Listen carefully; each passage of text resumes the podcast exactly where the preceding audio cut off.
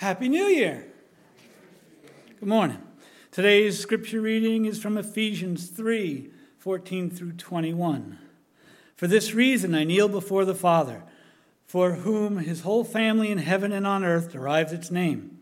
I pray that out of his glory, riches, he may strengthen you with power through his Spirit in your inner being, so that Christ may dwell in your hearts through faith. And I pray that you, being rooted and established in love, may have power together with all the saints to grasp how wide and long and high and deep is the love of Christ, and to know his love that surpasses knowledge, that you may be filled to the measure of all the fullness of God.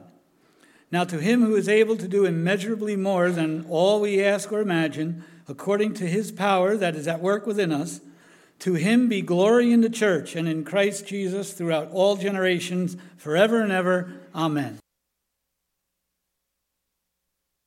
Thank you, Jim. So, I moved out of my parents' house when I was about 20 years old. And I got married when I was, I think, 33. So I had 13 years of um, bachelor pads 13 years of living in different places. I lived in five different states over the period of that 13 years. Lived in various houses, apartment complexes, dormitories. And I had a lot of different roommates. I had one roommate I'll never forget in seminary. I remember we, we had the same room uh, in this old dorm room. Uh, and and I remember waking up one morning at about 6:30 in the morning to this sound, like this hammering sound. And I wake up and I see my roommate hanging from the rafters with ice climbing gear. He was ice picking his way around the room uh, with his ice climbing gear. Uh, we only lasted for about a semester. I moved out, went somewhere else. But I'll never forget one of my first roommates. This is back when I was living in Laramie, Wyoming. And one of my first roommates, I was about 20 years old at the time, and I had just started getting into musical improvisation, guitar improv, learning how to do improv, you know, on your guitar. And, and I had this uh, roommate who was a jazz trumpet player, very, very gifted jazz trumpet player. And I'm like, you know what? I, I get some tips from this guy. Like, how, you know, what do I do? And so I asked him one day, I'm like, hey, can you give me some tips on just, you know, how you improv and how you do that? And, and this is what he says to me. He goes, he goes, oh, man, just, just ride the wave. I'm like, what? He's like, yeah, man, when I'm playing, I'm just, I'm just, I'm not thinking, man. I'm just, you just got to ride the wave. And, and I remember, I mean, later on, as I started to get into it more, I started to kind of understand a little bit what he was saying. But at that particular moment, that was not what I needed to hear. Like, I needed something concrete, I needed some specific steps on how to implement this whole improv thing. I think that for many of us, when we think about the question of how can I come to know God, the idea of coming to know and enter into and be in relationship with God is about as mysterious as jazz improvisation. And, and we need, we, you know, how do I come to know God? Just ride the wave, man. Just ride the wave. Like, that's not going to cut it. Like, we need some practical steps. Today, we are finishing up a series which we began about six weeks ago at the beginning of Advent, of Advent, a series called God is Here because that is the central message of the Christmas story. We can get so caught up and distracted in all of the different things that, that are now a part of our cultural experience of the holiday season.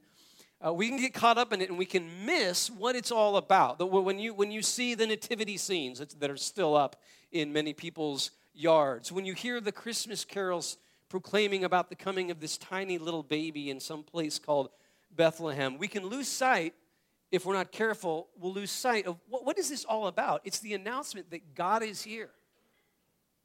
That all of that religious stuff means nothing if we've forgotten the point. If we remember the point, then that religious stuff is everything. It can become everything. It can become so influential on us. We can find ourselves surrounded by and constantly reminded of this incredible reality that God is here. That's what Christmas is announcing. God is here, and God is God is here because of nothing other than his grace. Is it Christmas is announcement of the grace of God? Because you have to ask yourself, well, why did he come? Why did he come? And the answer is for no good reason at all, except that he loves us. He didn't come because humanity finally got their acts together. God was waiting for humanity to get their stuff together. And once they finally did, okay, you guys finally did, did enough. You finally, you know, worked things out. Now I can come be with you. As if some, you know, all of a sudden, 2,000 years ago, humanity got really good or something like that. No, no, no. He came because of his grace. For no other reason. Christmas is a reminder, this announcement, that God has come on the basis of his grace. And, and that because he has come for us, now we can know him. That's a corollary of it. If God is here, if God has come on the basis of his grace, then a corollary of that is that God can be known. And what we discover as we look in this passage in Ephesians is that God can be known in a close and experiential way.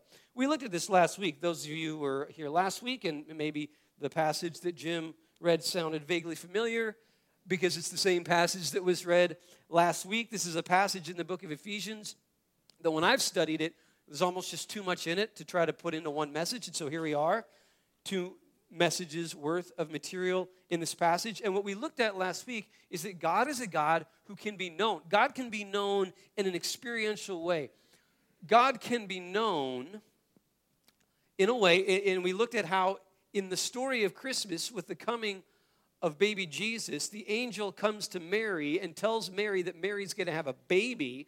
Mary's freaked out that she's pregnant, and Mary says, How can this be? And a lot of translations say, How can this be since I am a virgin? But what it literally says is, How can this be when I have not known a man? That's literally what it says. How can this be when I have not known a man. And as we highlighted last week, that doesn't mean she doesn't know any men. It means that she hadn't known any men, if you know what I mean. She's talking about, I, I haven't been intimate. I haven't had an intimate encounter with a man. And so, in, in the context of a marital relationship, that word know can refer to something very intimate. Now, of course, this word then, more generally, outside of that context, just refers to an experience of something, not just a head knowledge, not just a sort of cognitive awareness of something, but an, an experience. And what, what, what, this is saying, and we come into the book of Ephesians, and it uses the same word. look at this here. It says, uh, I pray that you, being rooted and established in love, may have power together with all the saints to grasp how wide and long and high and deep is the love of God and to know this love that surpasses knowledge no. And the word know there is the same word that Mary uses. It's this, this word that refers to an experiential kind of knowledge. We looked at Psalm 34 8, which says, Taste and see that the Lord is good. What a weird verse. Taste and see. If you're a, a right brain, kind of logical, rational thinker, taste God. Now, that just doesn't compute, right? It, it's a word that's talking about an experience that you can have with the presence of God. And this, this knowledge, this knowledge of God, we see within the context of the book of Ephesians, is not just for us. Paul prays for the church to experience God in this way, but it's not just for us. He goes on, he says in verse 20, Now to him who is able to do immeasurably more than we ask or imagine, according to his power that is at work within us. And within the context of the letter, it's clear that what he's talking about, the, the, the things that God wants to do in and through us, aren't even necessarily for us. God wants to use us, use the church, use his followers to be the means through which healing and reconciliation come into this world. We're called to be the means through which God brings healing into this world.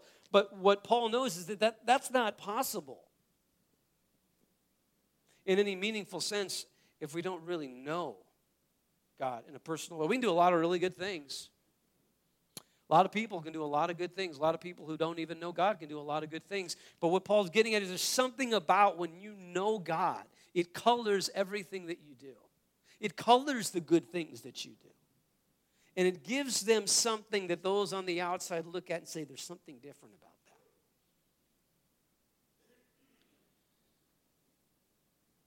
The question then is how can I come to know God? How can I come to experience God? And it's not going to work to just say, ride the wave. Just ride the wave, folks. You want to know God? Just ride the wave. Now, we need, we need some practical steps. So, I think in this passage, I'm going to give you four practical ways in which you can seek to know God. First of all, pray. Ask God to make himself known to you. We see this is what Paul's doing. Paul's, Paul's praying, I pray that you, being rooted and established in love, may have power together with all the saints to grasp how wide and long and high and deep is the love of Christ. He's praying that they would come to know the love of God. And we, we, we need to pray this, right? We need to pray this for ourselves. You know, I think what I'm getting at here is we might pray, but we usually pray for God to give us things. Paul's saying, pray that God will give us Himself. Right? I mean, if you think about it, what do we usually pray about? Oh, God, you know, please, uh, uh, God help, you know, whatever. I think I might get fired from my job. Help me to not get fired. Or if I do, help me to find another job. Or, or God, you know, somebody in my family is sick and I need you to you know, bring healing into their life. Or, or uh, you know, uh, some friends, their marriage is struggling. God, I pray that you would help work their marriage out. All great things all great things, which we are, of course, called to pray for those things. But what Paul is saying is, you know, wait, wait a minute. Maybe we shouldn't just be praying for God to give us these certain things, but to pray that He would give us Himself. God, I, I need you. You know, the Lord's Prayer, this famous prayer that emerges in a, couple of places in the Gospels, where the disciples ask Jesus to teach them how to pray. He says, Well, you to pray like this Our Father who art in heaven, Hallowed be thy name. Thy kingdom come, thy will be done on earth as it is in heaven. Give us this daily bread. It's one of the lines, give us this daily bread. And of course, that is often taken to mean, well, yeah, I, I need to pray for my daily bread. Like, you know, my paycheck, I, the, the, daily things that I, I need. I got to pray. And of course, that, of course, is a, a perfectly good way of understanding that passage. But when you realize what he's hinting at, that, that, the context of when he says, Give us this daily bread, what he's actually making an allusion to, as he so often does, is the story of the people of Israel, the story of the people of Israel coming out of the Exodus and uh, coming out of Israel, the Exodus, uh, coming out of Egypt. I'll get right eventually. Coming out of Egypt, and then they're wandering in the desert for 40 years, and God miraculously provides bread for them. That's the illusion that he's pointing to when he says, Give us this daily bread. Jesus then also goes on elsewhere to talk about that very passage. And he says, Moses gave you this bread in the desert. He says, But you're still going to die if you just eat that bread. And then he says, I am the bread of life. He says, I'm what you need more than any of that that I could give you. You need me.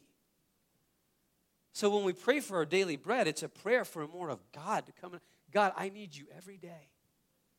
God, I need to come to know you and to experience you in my life. And, and, and to pray this for ourselves, you see, and not just for others. I think it's not all that uncommon to pray for others to come to know God. I pray this for my kids all the time.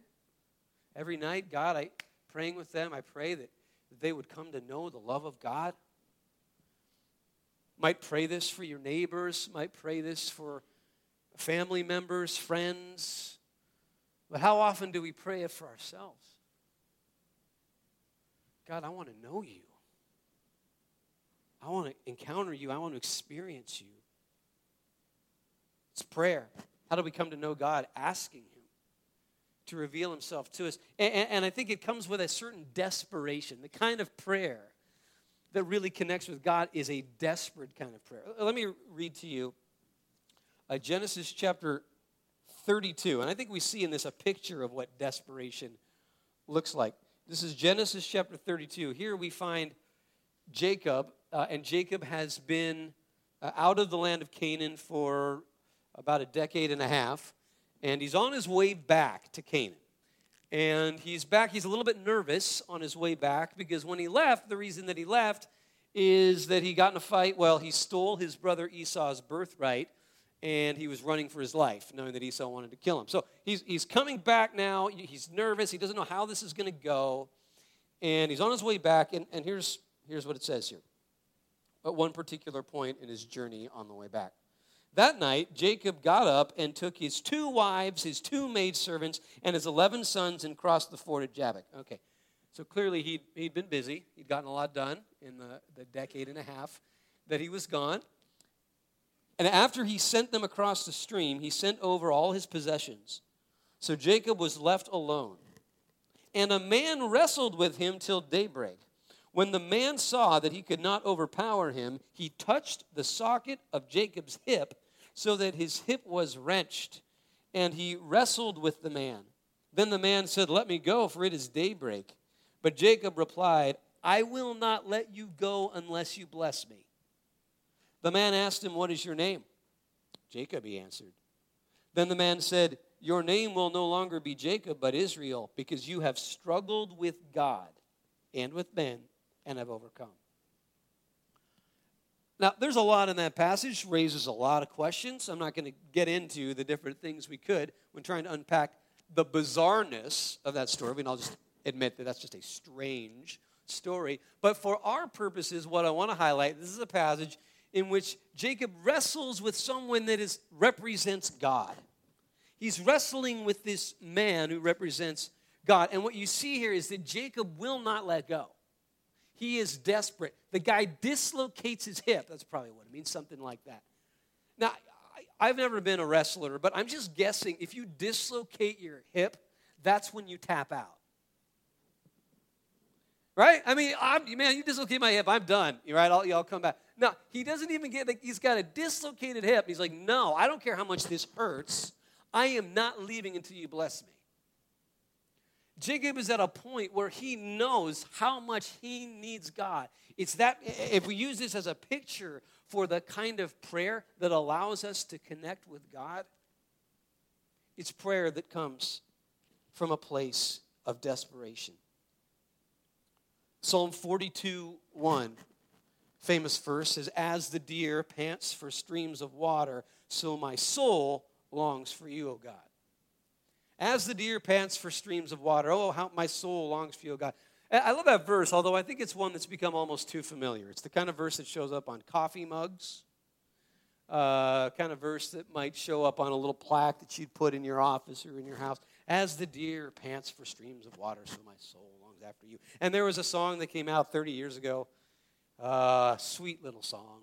As the deer panteth for the water. Just this, you know, nice little, and it kind of conjures up images of this deer having a nice little prance through the through the woods, and oh, there's some nice water over there.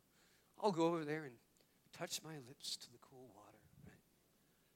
that is not the picture of this verse. This is talking about a deer who is going to die as a deer pants for streams of water because the deer knows the deer is going to die if he doesn't find water. There's a desperation to it.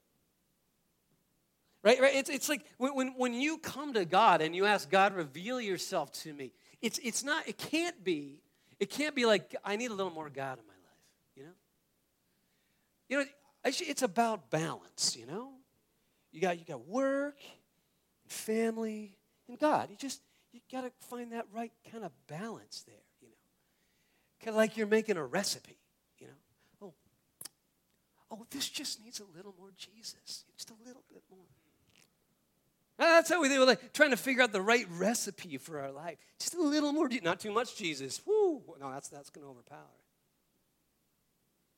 So that's how I think we approach our relationship with God. But no, this is a deer who's going to die if he doesn't get to the water.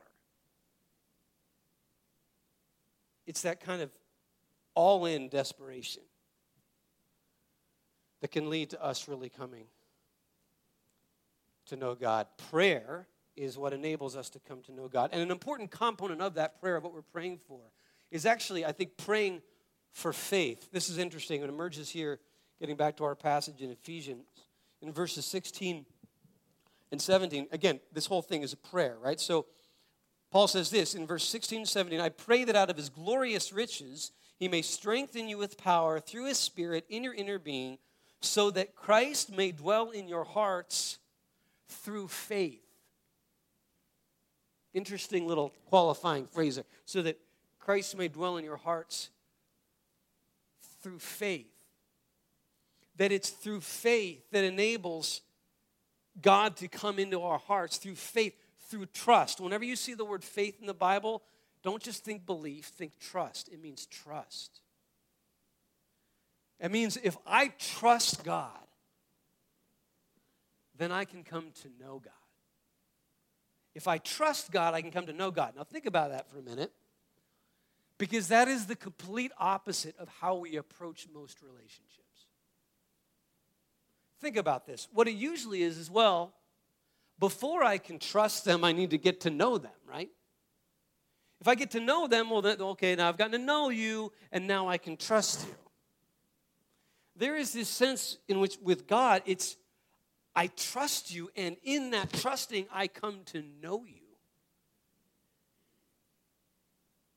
In that trusting, in that act of faith, that is what enables me to come to know God. Because at the heart of who God is, a God of salvation. That's what He is. That's what you come to know, but you can only come to encounter that through trust. So Paul's praying that they would have faith. Paul's praying that they would trust God. We need to pray that for ourselves. God, give me faith. Allow me to trust you, and in that trusting, to be able to come to know you. Okay, how do we come to know God? Four things. The first one was the longest, the next three are not as long. How do we come to know God? First of all, through prayer, praying that God would reveal himself to us. Secondly, through submission, through surrendering ourselves to God. We see this in verse 14, just the way he puts this. For this reason, I kneel before the Father. It's sort of interesting because uh, apparently the early church, they, they would usually uh, pray standing up. So here he's calling, he, he's talking about him kneeling as he prays. And of course, this idea of kneeling was something that was drawn from a world in which you had kings, you had royalty, and you would kneel before someone that you were submitting to. It was a way of saying, You're in control, I am not. So when he says, I kneel before the Father, it's an act of surrender. In other words, for us to come to really know God requires that we surrender ourselves to Him. There's, of course, the famous story of a rich man who comes to Jesus says, What must I do to inherit the kingdom of God? Which is another way of saying, What must I do to come to know you? What must I do to know the power of God? And he says, Oh, well, you need to sell all of your possessions and give to the poor. Now, why does he say that to the rich man? Because he knows that the rich man needs to surrender everything to him, and that his wealth, his riches, are really what he looks to for life. That's really what he looks to to provide for himself, to care for himself, is his wealth. That's where his security is in. And so he's saying, look, you, you, if you want to know me, that cannot be what is your priority. You have to surrender that to me. It's a matter of giving up idols, is what we're talking about. This is again getting into the concept of idolatry, which is an idol is anything you can't live without. An idol is anything that to you, you would die if you didn't have it. Right? I like to use the, I like to use the illustration from uh, the movie Spaceballs, where I can't even remember the princess's name. It's been many years since I saw the movie, but uh, but the the, uh, the, the main character, the Luke Skywalker, uh, or Han, it's really more like Han Solo, the Han Solo copy, whatever his name is, Lone Star, that's his name. Uh, Lone Star rec- rescues the princess, and their ship crashes on a desert planet and they realize they're going to have to hike somewhere. And, and so Lone Star is like, take only what you need to survive. And uh, so then they go out in the desert, and, and he's having to like carry or pull this massive suitcase that the princess has. And he's pulling it and he's pulling it and he's like, what, what is this? I told you to only take what you need to survive. And he's pulling and pulling it. Finally, he gets fed up and he opens it up and it's this massive hair dryer. And the princess says, That is my industrial strength hair dryer, and I can't live without it. What's your industrial strength hair dryer? What are the things that you cling to? And what I love about that scene is just how ridiculous it makes her look. It's a great picture of what really all of our lives are like. That in comparison to what we really need, it's ridiculous the things that we think we need. What are those things in your life? Whether it's your career, whether it's uh, financial things, whether it's food, it could be any kind of thing. It could be television. I think increasingly some of us are like, God, I'll, I'll give up, I'll give you anything, but I'm, except for my Netflix subscription. I mean, uh, well, no, no, no, I'm not going to give that up. I could never give that up. I mean, it can be little things, but these are things that pull away our heart from Him and cause this sort of disconnect in our relationship. Tim Keller talks about how even just psychologically, you can't really come to know God if really your heart is into something else. I mean, that's true in any kind of relationship, right? I mean, if you're you're married, but the reality is, is you're kind of you keep flirting with somebody at work, and and, and you're kind of uh, becoming more and more attached to them, and you're like, I feel like I don't even know my spouse anymore. It's like, well, duh. Yeah, of course. How are you going to? There's a, there's a, even psychologically, there's a disconnect there. And in the same sense, when we, when we find our hearts really gravitating towards any of the things in life that can, can do that, and then we wonder why we don't know God. No, we've got to surrender these things to God. God, I submit this to you. I kneel before you. Surrender. Surrender is what enables us to be able to connect with God and know God. So prayer, submission, submission slash surrender. And thirdly, meditation. Meditation, practical step, practical way of allowing ourselves to come to know God. Um, verses 17 and 18. Second half of 17. I pray that you, being rooted and established in love, may have power together with all the saints to grasp how wide and long and high and deep is the love of Christ. To grasp. This word grasp is a word that really means to wrestle to the ground. It's the kind of word that would be used by the, uh, in a military context to, sack a city, to take a city, to, to, to, wrestle, to, take, to sort of take it down. It's this idea of, and I would say the way this applies in our own lives is the idea of grasping the love of God is you've got to wrestle your own soul. You've got to wrestle with it. You've got to work the love of God into your soul. And meditation is a way in which you can do this. I, I love Psalm 42 5. It says, Why are you downcast, O my soul? Why so disturbed within me? Put your hope in God, for I will yet praise him, my Savior and my God. I love how that starts. Why are you downcast, O my soul? It's, it's a psalm where he's talking to himself. The psalmist is talking to his own soul. Like, come on, soul. Get your act together, soul. What is wrong with you, soul? It's a sort of wrestling match to get the truth of God into your soul. Uh, uh, a good friend of mine that I was in a band with for many years ago, we kind of grew up. Uh, he actually is the reason I started playing guitar, and we were in a band for many years. He's now a pastor in Florida. And I remember him telling me at one point that every day, and I don't know if he's still doing this because we haven't uh, really talked about this in a while, but years ago at least, he would get up every day, he would get in the shower, and he would stay in the shower and he would say over and over again Psalm 118 24, This is the day the Lord has made. Let us rejoice and be glad in it. This is the day the Lord has made. Let us rejoice and be glad in it. And he says he would stand in the shower and he would say it over and over and over again until his soul got it. Some mornings would take like three minutes. Some mornings, run out of hot water. but he would just wrestle his soul with the truth of God until it got in there. That's what meditation is. It's taking the truths of Scripture, it's taking the truths of the gospel, it's taking the truths of who God is as is revealed in Scripture and wrestling it into our souls. You know, that, that's really, that's my hope for us every Sunday when we gather together here.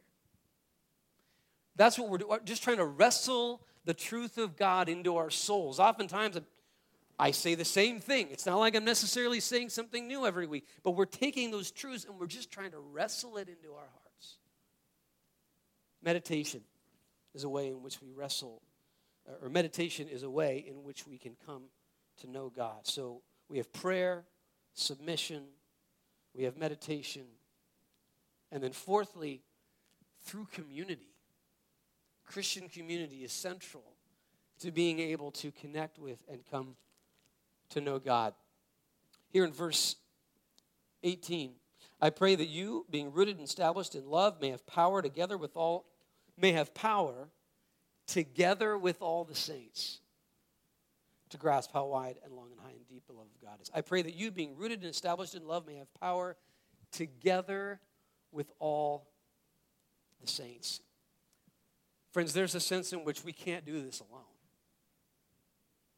We can't do this alone. If we go off on our own, there, you will dry up.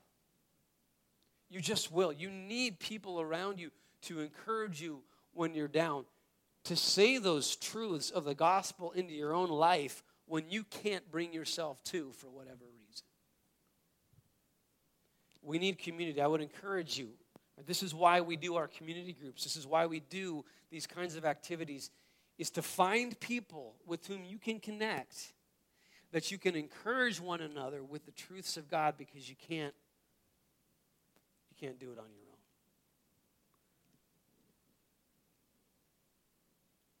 Christmas is the announcement that God is here as we take down these decorations at the end of the service, I pray with every flower we put away, we would be reminding ourselves God is here. And because God is here, God can be known.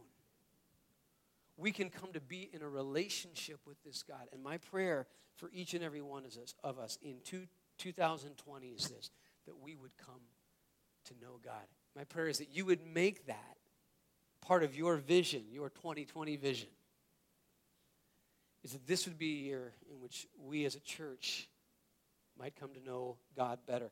I believe that God wants to do amazing things through this church as He has for 100 years. God wants to do great things through this church in our community and around the world. But it's never really going to work unless we know God. The more we know God, the more the things that we do will really have an impact. Will you pray with me? Dear God, we come before you this morning and we lift up this coming year. We pray that it would indeed be a year in which we would come to know you. Uh, we pray that this would be a year in which we would surrender ourselves more to you. Uh, we pray that this would be a year in which the scriptures would become alive to us, maybe for the first time. The scriptures would have a life to them that we had never seen before. Maybe for some of us, there would be a, a flame that would be reignited as we pursue you. God, we lift up our church and ask that you would reveal yourself to us. We pray this in Jesus' name.